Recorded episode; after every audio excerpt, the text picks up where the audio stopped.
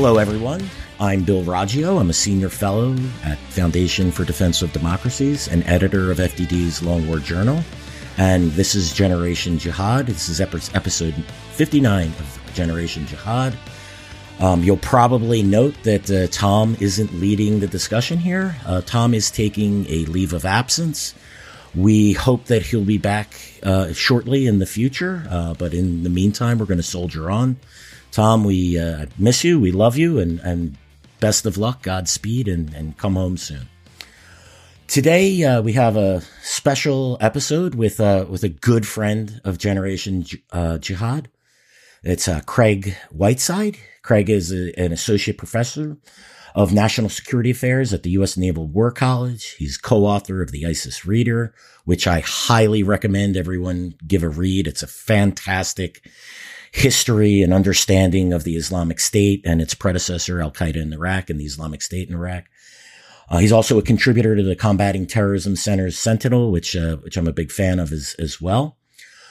Uh, as soon as I learned of the death of, of the Islamic State's emir, I knew that I had to get Craig on the program to discuss this. Craig has uh, been with us before. We did it episode 30. Uh, it, it was titled uh, the I believe it was uh, we uh, the the new the ISIS's new caliph was a snitch. Um, it's one of my favorite episodes, and uh, so Craig, say hello. Hi, Bill. Uh, I miss Tom as well. It's uh, it's an honor to be back with you. Uh, definitely a, a not to miss podcast and series, and yeah, that was a memorable episode. Really, really enjoyed doing that with you. Yeah, I, I can't reiterate this. As soon as I learned of his death, uh, I even think I tweeted something out. I was like, "You got to listen. We got Craig's the guy to go, the go-to guy on this." Um, we just had so much fun recording the the episode, the previous episodes, and and again, I just knew I had to have you back on to to talk about uh, the death of Abu Ibrahim al Hashimi al Qureshi.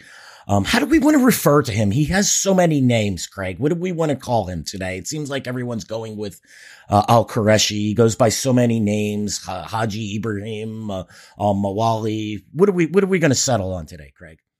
Um, you know, I I use his his uh, Al Maula n- normally, but it could be because we spent a lot of time, as you were talking about on that episode, doing the interrogation reports. It's part of his real name. Uh, so uh, Al Maula or Haji Abdullah is, is probably his most popular uh, alias, but I mean he has so many, as many of them do, and you know this more than most. Uh, it's you know there's even still conspiracies that he might not be the guy. The U.S. government is 100% but they've been, you know, as we've talked about maybe in, in previous podcasts, uh, the U.S. government's, you know, might have been wrong before on on the identity of Abu Omar and, and uh, one of the the, ver- the first leader of the Islamic State of Iraq. So, so, uh, uh, but I'm pretty confident. So yeah, Haji Abdullah or Al Maula. Let's go with Haji Abdullah. I think that's okay. that's probably one that uh, we can all remember, right? Haji, we're gonna we're gonna refer to Qureshi as Haji Abdullah throughout the rest of the episode. Yeah, um, because there's probably no more Qureshis than Baghdadis now, so like we can't, you know. right, exactly, and the whole thing with the well, we don't want to get into that, right? Um, yeah. Uh, yeah, so okay, so here let's let's get let's get into it. So two days ago, in a daring early morning raid, U.S. Special Operations Forces killed Haji Abdullah at his hideout in the Syrian town of Atma in Idlib province. Um, we'll get into the importance of the location of, of, that raid in a moment. Before we do, let's let's talk about what happened during that raid. Craig, what do you know about the how this raid was planned and execute executed um, over time, and how how it came to be that we we found him and and he was killed during this raid? I think um, a lot of this has been reported. I won't uh, highlight much, except it looks like it's been a longer term. Um, it's been a longer term operation than most people originally thought when it first happened. There was some uh, some ideas that it was related to the prison raid. Maybe the, the intelligence from that uh, led back to, but that um, at least according to the White House, this has been long rehearsed by uh, the, the, Special Operations Force that conducted it and um, there's there's possibilities that it's from some interrogations of pretty high-ranking Islamic State leaders that were captured in the last six months. That's typically how the others have been found uh, over time. Um, the only thing I'd uh, I'd add to some of the reporting is I think the, the government's doing a good job of shaping the narrative for once in the sense that it took a, a very dangerous long range and as as is the the new buzzword and over the horizon kind of capability from from Iraq and and neighboring uh, territories uh, and into hostile territory, right uh, near the Turkish border, uh, in order to capture the the highest HVT that that we probably have, uh, and did it with extraordinary care to to limit civilian casualties. Uh, the civilian casualties that that happened, most, not all, were caused by the ISIL leader Haji Abdullah himself when he uh, when he blew himself up, which is what his two predecessors did as well. So that was anticipated. But innocent civilians living in the same building were were were carefully and safely evacuated. So I see a lot of commentary right now, and this is uh, this is the right way to avoid civilian casualties. But uh, you know, I you know I think it's admirable. I think it was very high risk, right? If we lose a lot of very specially trained operators from a very finite you know group of people to hostile fire when one of these goes bad it's going to be really easy to say to take this high level of risk uh, but we would not we, we won't do it again um, and, and, and with that i'll just end in the and say that you know i'm just astounded still by the the capability of our uh, of our special operations forces our military in general it was a team effort to be sure i think everybody should step back and think about how really how difficult this was. They're making something that's excruciatingly difficult look really easy. And so my hats are, are off to the men and women, both in the armed forces, but also the IC that that I'm sure uh, helped put the pieces together to uh, you know to find this guy and to kill him. Yeah, Craig, I echo echo those sentiments. Uh, the the um the skill and the bravery of, of those troops and everyone involved in the IC that that was able to plan and execute this attack um, our hats are off to you. Congratulations. This is, look, I've been, I think the listeners of Generation Jihad and readers of the Long War Journal know that I've been very critical and Tom as well of the U.S. military. Um, but this is really at a leadership level at, and, and more of a, at a high level. One thing I do know is our troops are very capable of conducting operations like this or doing anything if they're given the resources and given the, um, the, the leeway to actually execute these operations and over the long haul. Counterinsurgency didn't fail because we were bad at fighting or bad at conducting actual counterinsurgency. It failed because we didn't have a commitment to doing it and generals were not willing to stand up and, and oppose bad policy, things of that nature. So, um, there's two parts of this raid that, uh, really, um, and I'm not criti- being critical of this raid. You know, you had mentioned one of them, which is the, um, you know, the, to limiting civilian casualties, what they actually did, at least according to the reporting that I've read. Um, the New York Times and the Wall Street Journal both have very good pieces. There's other, um, excellent articles about this raid, but they surrounded the building and for 45 minutes tried to get people to leave that building. Um, this is a highly hostile environment. We don't know if, uh, if he, if the, the Islamic State's emir has, security forces around him. We don't know. So they, so our forces put themselves at great risk to try to limit civilian casualties. And yet civilian casualties still occurred during this operation. Some because he detonated his suicide bomb, but some because, you know, um, some obviously occurred during the operation, very likely by U.S. forces.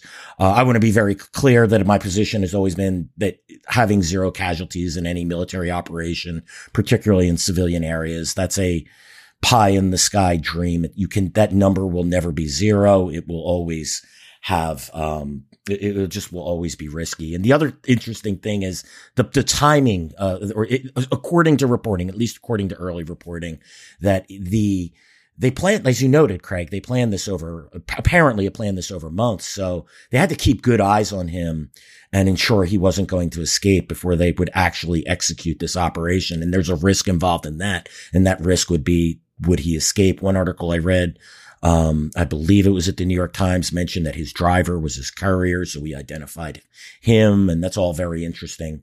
Um, but I'll leave it at that. If you have any further comments, Craig, uh, please let me know. Sure thing. Yeah, no, I think um, you know, I think the re- the reporting, you know, you got to be careful because some of it, you know, people are going to all of a sudden start popping up with claims that they were part of, you know, the intelligence to do that. And these are always self-serving. And then, you know, within another week or two, there'll be, you know, five different theories on on the intelligence that led to this.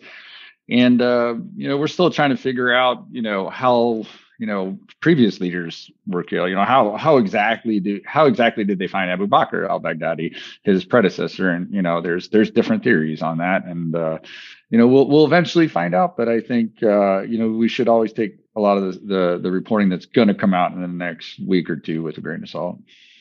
Yeah, absolutely, Craig. I, I agree. It's the, you know, the fog of war, the first reports. You know, again, I want to be very clear. I'm going on what has been reporting. If that's true, it's interesting we'll ultimately, I believe, we'll find out the, the truth. And, you know, it is interesting if, if, if this reporting is true, how, how quickly the White House is willing to release details like this. I always am a little uncomfortable when we see such detailed reporting. It was, I was uncomfortable with this with the bin Laden raid and uh, this raid in particular. It's just, you know, it's it's nice to know, and I, I, I feel, it feels good to know, or at least think you know. Um, but you know, it gets a little too close to operational uh, yeah.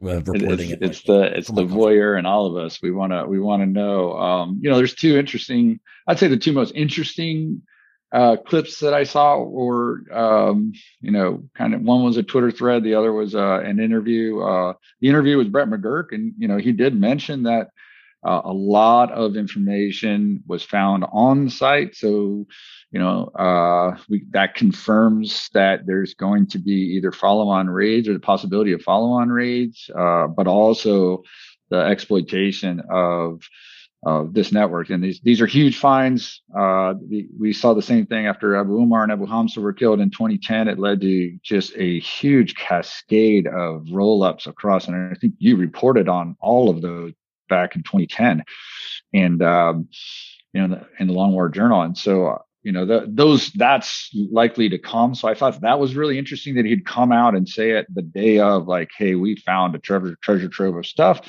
Uh, but you know, of course, the Islamic State probably knows that. Like, you know, they, they probably are the first to know that. Uh, that said, you know, how quickly they are to change their security procedures uh, is probably a battle to to them. But you know, that people make mistakes in these kind of situations. The other one was, um, uh, I think it was Bellingcat was uh, looking at confirming you know, looking at different uh, open source imagery and, you know, on the ground reporting and pictures and videos that were taken uh, that largely confirmed the, the U.S. government's uh, depiction of what happened. That that Al Mawla had set off his, you know, Haji Abdullah had set off uh, what was probably either a, you know, an IED in his apartment or uh, a vest that he ha- that he wore on, on himself, which is, is again what uh, his two predecessors did, and uh, you know, created a large explosion that actually uh, and they could they could kind of you know they they made an argument that was somewhat convincing that it looked like you know it wasn't it wasn't a JDAM it was it was an, an explosion that happened inside the apartment and the blood spatter and all this other stuff so those are the two things I thought were most interesting of the of the commentary that that you mentioned in the articles.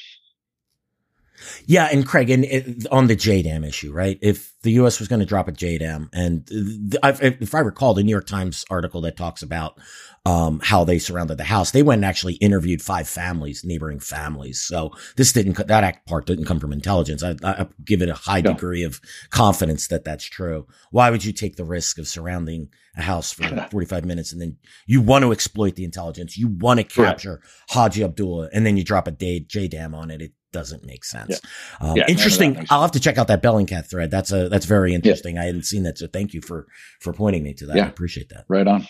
So, um, let's talk about where he was killed, um, which was yep. just miles from where his predecessor Abu Bakr al-Baghdadi was killed. Um, uh, what's the significance of this location for the Islamic State? Do you know who administers this area? And um, what could this tell us about a possible handshake deal between the Islamic State and, and other jihadist groups uh, uh, operating in the area?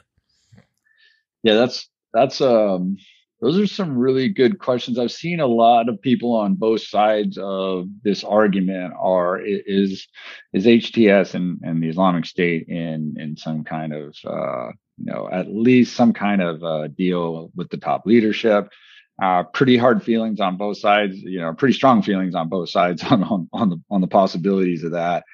Um, you know, this is this is HTS's area, but the question is how how well are they administering it and securing it? Uh, there's there's lots of reports that these are the that the whole entire area is refugees, so that no one knows each other. There's no one, you know, there's no one moving into the, uh, a neighborhood uh, like my neighborhood where you know exactly who the new person is, and you know you go and find out where are they from, and you know how you know how long are they going to be here.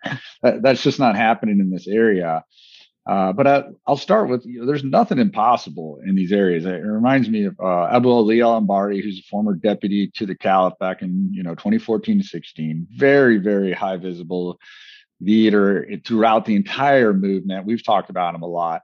He admitted in his interrogation that the Iranians had supplied his network his Northern AQI network against U.S. and coalition Iraqi forces. And I, it's still hard for me to believe. I still like sit there and think sometimes like, how one it's just the it's just incredibly bizarre to believe that the iranians were doing this but it's also hard to understand why he would lie about it in an interrogation and it, and it, it can almost make sense so um, Craig, may I interject it really? Yeah, quickly? of course. I know. I know you have strong feelings on this, but, but please do. Yeah. So I recently testified in a case. It's called Cabrera versus Iran.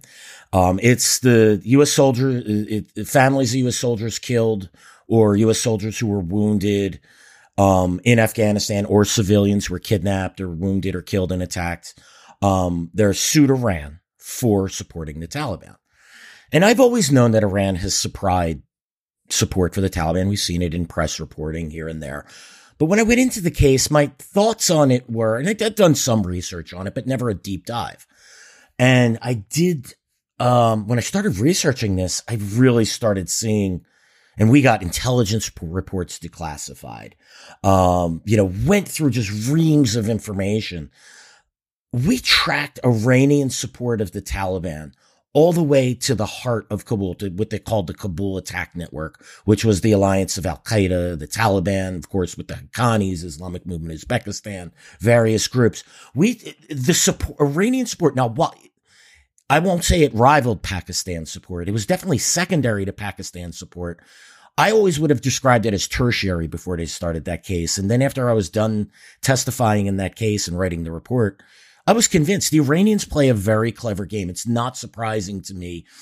They support the enemies of their enemies when when it's and then we go back to that secret deal between Iran and Al Qaeda. I didn't mean to make this all about Iran and this, but it's it's a very key point, right? You we sit here and we go, how could Iran support these groups that are diametrically opposed to it? Right. And the answer is Iraqis, yeah, yeah, right. And the answer is because they they play they play a they play a different level of chess. We're yeah, playing a much more strategic game. Yeah. yeah. exactly. Yeah, so so I, I I start that again, like you said. I'll caveat as well as not to not to inject the Iranians into this, but just to say that like you know a lot of times I, I'll read these things and and it, you know it, they're really hard to believe that said, I don't I don't think they're colluding um, for a variety of reasons. You know, um, both you know it is it's it's hugely ironic, and it might say a lot about the state of the Islamic State today, um, where they're at in their ability to to to hide their leaders. Um, but they chose a hostile rivals territory um, certainly it was probably the lesser of all evils, right? Uh, you, you, don't want to be in the regime areas. You don't want to be in the SDF areas. Iraq is usually where the leadership has has hit out quite successfully, right? I mean, Abu Omar and Abu Hamza last from 2006 to 2010 in the middle, in the center of Iraq. Um, so I'm not sure if it's the you know the the role the PMFs who are not playing a productive role, but certainly have a lot more freedom of maneuver than they did in 2010 across Sunni areas of Iraq. I don't know if that's making it untenable, but the leadership has decided not to be in Iraq, which I thought would be safer, and they are sitting close to the Turkish border. Could allow a quick, easy escape to uh, a place that would be untouchable to us. Um, deter um, you know, incursions we have to be very careful about even going near that border because of the Turkish influence in that area.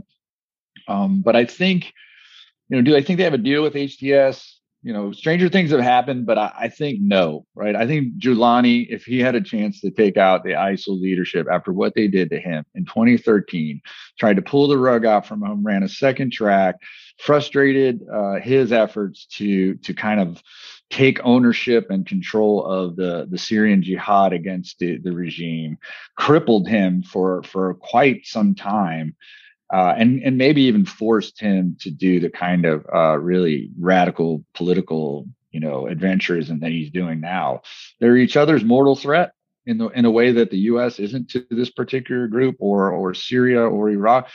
And uh, only one of them is going to get to lead the Salafi political milieu. And so, you know, it's even even though these groups do collaborate and cooperate when it's beneficial to both and i think they all do it to some degree regardless of sectarian or even sometimes ideology uh, at the end of the day they're too similar to allow each other at this point to to to coexist. So there's you know one of them is going to be the the leader of the movement at the end and the other is not going to exist. And so you know i think in this case it was one of those areas that that that area is probably just not administered and secured like we think it, it is. Yeah i think that's that's an excellent analysis craig I, I i tend to agree with that. I wouldn't like you said i wouldn't be shocked if there was some type of nod and a wink uh, you know, look the other way deal. Maybe it came from lower level sympathy, some, but at the end of the day, I don't think this comes from a strategic agreement between Hayat Tahrir al-Sham and, and, and the Islamic State. Uh, so, Craig, let's talk about the succession for a little bit. Do we, do you have any ideas who may, I realize this is a difficult question. I've thought about this and, uh, I've, I've only, you're the only person I could think that could provide it. Who do we think that will that can replace Haji Abdullah at this point in time? You know, I don't know. Um, Haji Abdullah was actually the the strong horse uh, to take Abu Bakr's. It was, it was pretty well. He was one of a, of a few candidates, but it was. Uh, I think he was the front runner and had been groomed for some time, especially during when the caliphate was was strong and conventional and securing territory, and he was, you know, high level, you know, and but that's an after effect of some of the major leaders being killed by by the United States and, and its coalition partners like Abu Ali al Anbari or Abu Muslim al Turkmani uh, some of the really high profile leaders who were leading the Islamic State back in you know 2006 before it was the Islamic State, right? I mean, they were leading Al Qaeda in Iraq for the most part as the as the as the highest ranking Iraqis in the group. So um, you know, all those guys are gone and left the vacuum for for uh, Haji Abdullah, but uh, it's it's not clear um, who that is. I, I know they have a succession plan. Uh, I don't know that, but I, am very confident that they have a succession plan. It's something we can find in their writing and their doctrine. So, for example, from in the ISIS reader, we have the Fallujah Memorandum in 2009. It says, "Look, we have to have foolproof, already in already set in place leadership succession plans because it, without it, we'll fail. Without it, this movement will break apart. And we've worked way too hard to to, to kind of gel the Salafi movement, Salafi jihadists, even just you know, Sunni Iraqis in general and recruited them into the fold. And we're not going to blow that by not having uh, a pre-established um, plan. I don't. I don't think it's locked in. I'm sure the. Um, yeah. So so they they they have they usually have a plan, uh, but right now, I mean, the, the easiest way or the best way I could put it is their bench is very thin. Yes, dude. So as you mentioned, the the first generation leaders, the the old heads are gone. The hardest thing I think to identify do in, in this job, or one of the hardest things, is to identify that next generation of leadership. I'm sure they're out there, but they're not very visible to us and we don't know how effective they are and that's that's just the reality i agree with you I, I i thought about this for a little bit yesterday a little bit this morning racked my brain and said well i don't think i could identify who that person is um it's it's it, it'll be interesting i suspect as you said the islamic state has done, gone through this analysis. They have to, as you mentioned. Um, I'm going to take a moment here to, to pause. This is Generation Jihad. I'm your host, Bill Roggio, and we're speaking to Craig Whiteside. Um, we're discussing the death of the emir of the Islamic State. That's Haji Abdullah. So, Craig, uh, t- you mentioned the succession process. What does this look like? How long does the Islamic State take to appoint a new leader? How do they meet? The, how how do they pick that next leader? Tell us tell us what you know from your research. I mean, they've they've a very well established pattern, largely um, you know from from practice from doing it they've, they've had plenty of practice as as we as we understand you know very capable counterterrorism uh, pressure that been under by the united states so um you know i'm pretty these are all i don't know this for a fact but i'm pretty sure you know haji abdullah has some guidance either written or verbal for the probably written to make sure no one you know hijacks any of it but uh, guidance for the delegated committee which is probably dispersed. That's the the, the, the committee of senior leaders who runs day-to-day operations uh, but also to the consultative council, right? The Shura Council, the senior leaders from across the organization, regardless of, of where they are, uh, you know, in the leadership. Uh, but people who, and la- largely religious, who will vote on on the on the best candidate uh, according to their doctrine, and this is written doctrine. This goes back to 2006 and informing the people about the Islamic State before it was established uh, the the person to be to lead the movement had to have religious credentials, and something that like the founder Abu Musab al-Zarqawi didn't have. Right, he didn't. He tried his best to to sound religious, but it never had any actual formal instruction whatsoever. So they have to have religious credentials and have experience as an imam as well as knowledge of jurisprudence, experience in the organization as a judge and shari, an advisor to leaders. So the governor, they would be a walis uh, advisor on religious matters and the and the and the you know proclamations that the uh, that the governor would do. Uh, they have to have a Quraysh tie. So Mawla had both the Hashimi and Qurayshi ties, as you mentioned, you know, at the beginning of the broadcast, as part of his name, and all of them have Abu Umar al-Baghdadi, the first leader, Abu Bakr al-Baghdadi, uh, and then al-Mawla, all had you know a well-researched, pre-researched tie to Muhammad's tribe, and um, and even in some cases, like in, in Mawla's case, uh, the sub tribe that that Muhammad actually belonged to, the Hashmi. So, um, assuming that um, assuming that we're correct that this is the leader of the Islamic State, and like I said, the U.S. government is you know absolutely 100% certain um, but you know, we've had some confusions, and you know, they've they've they've tried to put us on the off the scent uh, in the past. But um, if if he is, we'll very quickly see a martyrdom uh, announcement. They won't hide it.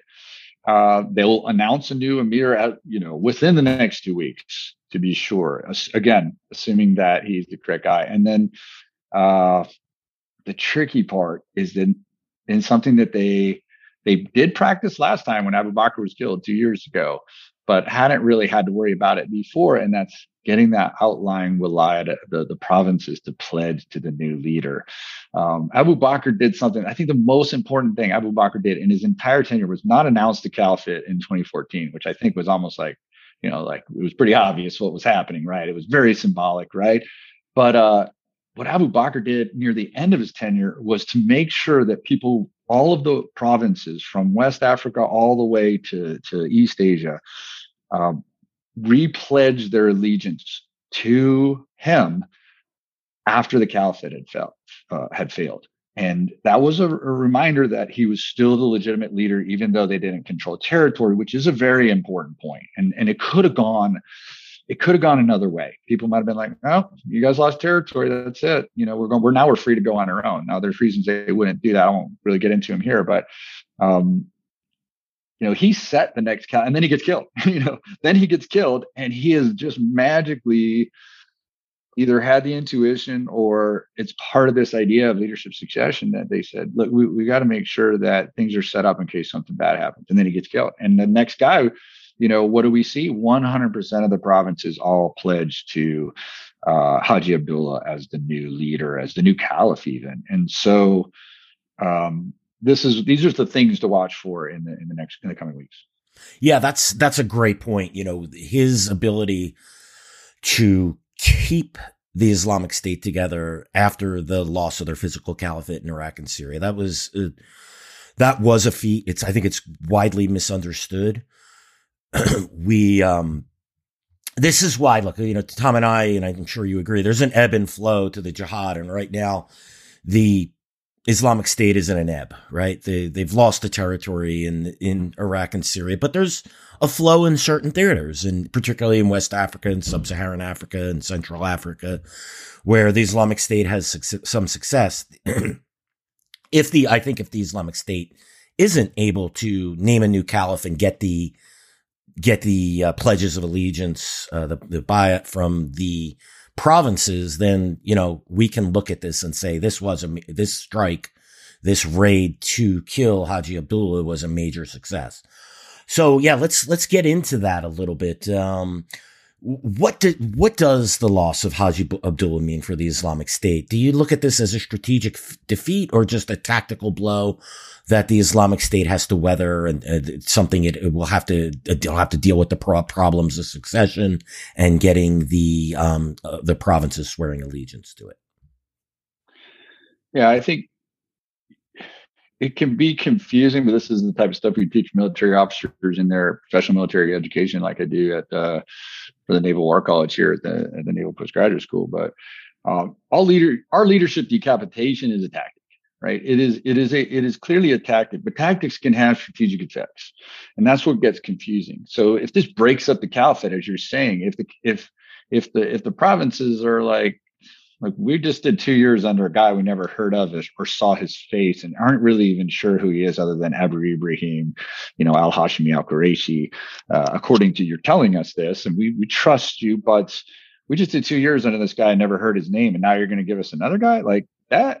That is and it's funny because I started thinking, like, let me rank the leadership succession crises that this group has had. Like Zarqawi dies, and that's actually a good thing for the organization moving forward because they needed to be more Iraqi. The group is 95% Iraqi, and the other their Iraqi rivals were like, come on, we can't have this guy leading us forever. He's, you know, he's a rock star, but he's also, you know, a little unstable. Uh, Abu Omar and Abu Hamza are running it together, and when they get killed, the the intel trove and this this the cascading effects from that almost take the organization down. Like I said, as you've written about. Um, so there's this, and, and Abu Bakr, who's a nobody, shows up and he's quiet for two years, and you know, just like this pattern, um, and he survives that. But it also, you know, corresponds. He's kind of helped with kind of the upswing, the geopolitical events that are going on, Syria, foreign fighter flows, a lot of different things are helping him kind of claw back into it and then become like this, you know, guy who's anointed the first caliph.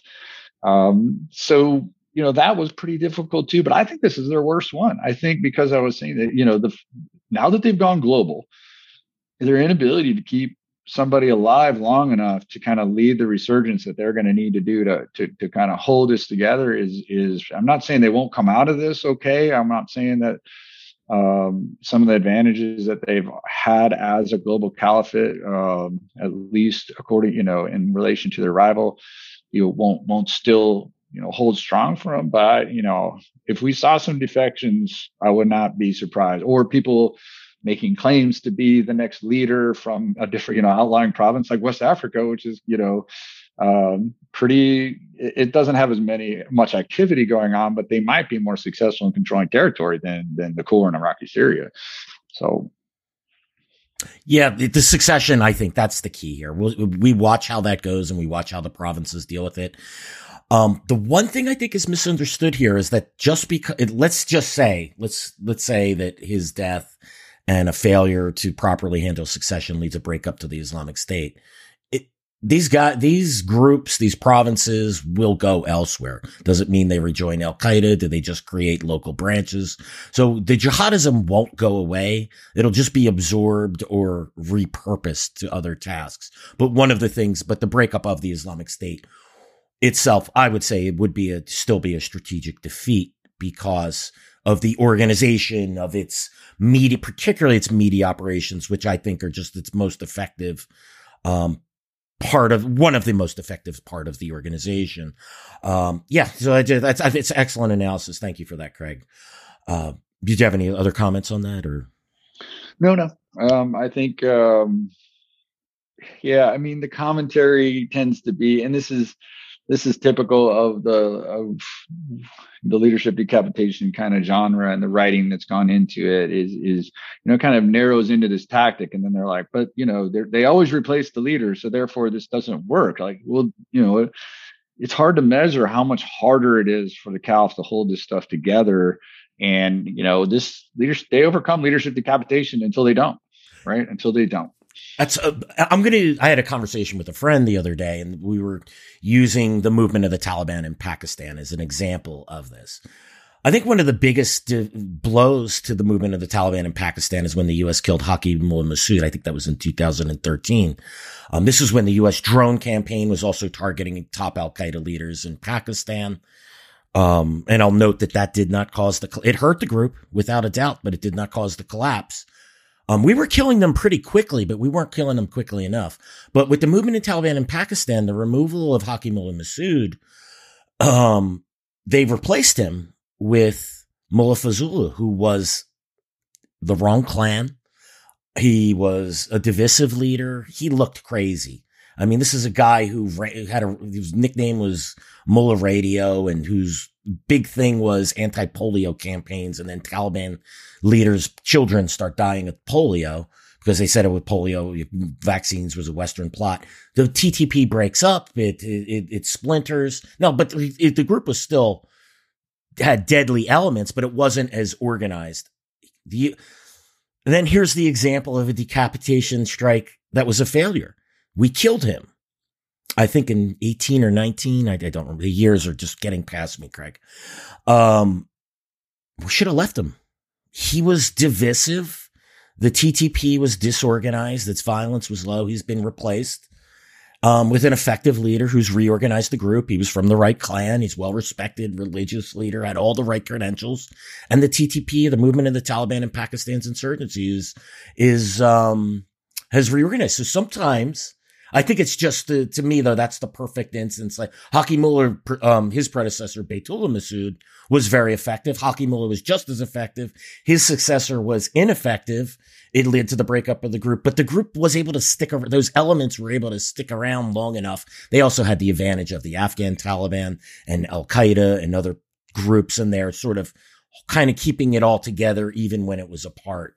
But I, I, I just always find those, this conversation of decapitation strikes, is it a tactic? I, our leadership view, I, when I'm talking about our political leadership and Republican and Democrat have viewed it as a strict strategy when at all, at, at all times it has been a tactic. And, uh, it, it's refreshing to hear you say that. Yeah, I mean, it, it, could be because you know the special mission units that are strategic assets. So then you know, just be, but because you use a strategic asset in a tactical manner doesn't make it a st- strategic you know impact. But it can have strategic impact. You're just yes. not sure. And I think you have a great point that my partner Haroro Ingram uh, and I've brought up a couple times is like when do you refrain from doing leader decapitation because you know that leader is tearing that organization apart or he's bringing it down or he does he has the wrong vision they picked the wrong guy just like you're saying, I think the Islamic State's done that in the past, we've done them a favor by, eh, you know. But the problem is, you know, from a theoretical perspective, that makes total sense. But you know, operators and policymakers, once they find out where X leader is, they're you know, and they're important enough to to to uh, accept the risk involved in that operation, they're going to do it. I mean, they're just going to do it. And uh, the problem is, if you get a better leader um, that's able to to reorganize or, or, you know invigorize the you know the the movement. And then and that's very difficult to to know right? Shaping the bench is what it's called but you don't you know do you have the fidelity of information to to make those kind of decisions? And no politician is going to take the risk that people find out that they knew Osama bin Laden was in X cave and didn't do anything about it. I mean, look at look at what happened to George W. Bush, you know, with uh, the Tora Bora stuff. Like he, you know, we still hear about that. Yeah, I think that is. Uh, I wish I could have run that operation. I wish I had. I, I just nothing would have walked out, Craig, and that would have. I, I think we would have had a very, very different war. You needed the Moab back in 2002. Yeah. You know, I literally would have surrounded the area issued an ultimatum, walk out or nothing walks out. And then daisy chain pattern of saturation. and shrug my shoulders. I mean, we just we've never had that. Well, that's a whole whole different discussion for a whole nother day. But we we failed to have that commitment. Um, war is ugly, and it, and it, it should be ugly, but it also should be brief. And you should defeat your enemies. And we we let our enemies stay in the game, and Al Qaeda was able to reconstitute, reorganize, and and then from it spawns the Islamic State. And now we and now it has a footprint throughout the globe when it was pretty limited um, pre 9/11. So. Well, I think this is a good place to wrap it up, Craig. Um, tell us what you're working on. Uh, any any interesting projects? What do you got coming up in the future? Cool. Yeah. Um, I'm still doing some work on the leadership succession. You know, trying to understand the theory behind you know um, you know what gives a leader legitimacy in these militant groups you know the zawar like you mentioned and um, you mentioned this before we came on. You were talking about zawahiri and you know how do we know what is it that you know how what's his relationship to his followers uh, char- char- charismatic versus kind of these legitimate or uh, these legal rational kind of um, i think that's something the islamic state's done well so we're, we're, i'm working on that with Haroro and then uh, with another partner, I'm looking back at an old meeting uh, back in the the good old days of 2006. I think when you were stomping around Fallujah, uh, there's there's a big meeting of the Mujahideen Shura Council. We have records of this meeting, but not what was discussed. And, and we're trying to understand what was discussed. We think this meeting of the Mujahideen Shura Council back in 2006 is planning the long term future of the Islamic State. Um, and all of them go on to lead the Islamic State later on in 2013 to 16. So there's just this this coincidence uh, that's hard to hard to understand how you know in the randomness of you know counterterrorism pressures and taking people off the battlefield like how is it that the same group of guys who are you know planning the future of the islamic state or running it in 2013 to 16 it must have seemed fantastical to them but we're trying to understand like what what are they doing in this one meeting? So it's kind of unusual to have this level of fidelity of, of a group of guys meeting together, knowing who they were, guessing what they were talking about, i.e., what do we do with this Zarqawi guy who's who's been a boon to us, but like he's he's going to get found here soon. What do we do? And that that kind of leads us to where we are today. Yep. Uh, if we only had a JDAM for that meeting, right? um, Craig, that's extremely fascinating. And let's keep in touch when you publish on these both issues. We'll have you on. Also, I'd like to get once the Islamic State announces uh, its new leader. Uh, I'd love to get you back on. I mean, that's probably in a week or two, but if you're willing, come back on. Let's discuss it. Let's see what we know about the new leader and, and see how this has resonated throughout the Islamic State. Sound like a deal? That sounds great. And I'll tell you one thing I, I forgot to mention, and I would love to this is a total wild hunt, but the group is known for being very Iraqi. Be very interesting to see if if now that they've gone global and had two Iraqi leaders as global leaders, do they find uh, someone who certainly going to be from the region because they have to be they have to have that those ties that I talked about the Quraysh tie, but uh, be interesting to see if it's a Saudi or a Jordanian or an Egyptian that has these particular ties. Not not too hard to have this particular tie. Uh, as long as it's well documented. So that's something to look forward to. But you know, we'll we'll see. That be that's what I'm looking for. Yeah, that's fantastic, fascinating. Let's let's see how this shakes out, Craig. I really appreciate you coming on in such short notice, um, and appreciate the the fascinating conversation yeah, thanks for having me. Uh, big fan of the podcast. Never missed it. Uh, definitely have always enjoyed your work. You know, all the way back, and uh, definitely missed Tom. So to give him give him my best. I heard he's got a book coming out soon. I'm really excited for it. Yes, we we are as well. I'll, I'll certainly let him know. I'm sure he's listening. Thank you, Craig, for everything. Um, you are too kind, sir. You have a great day. Thanks everyone for joining us for today's episode, episode 59 of Generation Jihad. Just a reminder you could find us on YouTube, Apple, Spotify, and anywhere else you listen to podcasts. Make sure you subscribe and leave us a review. Thanks again, and we'll see you again soon.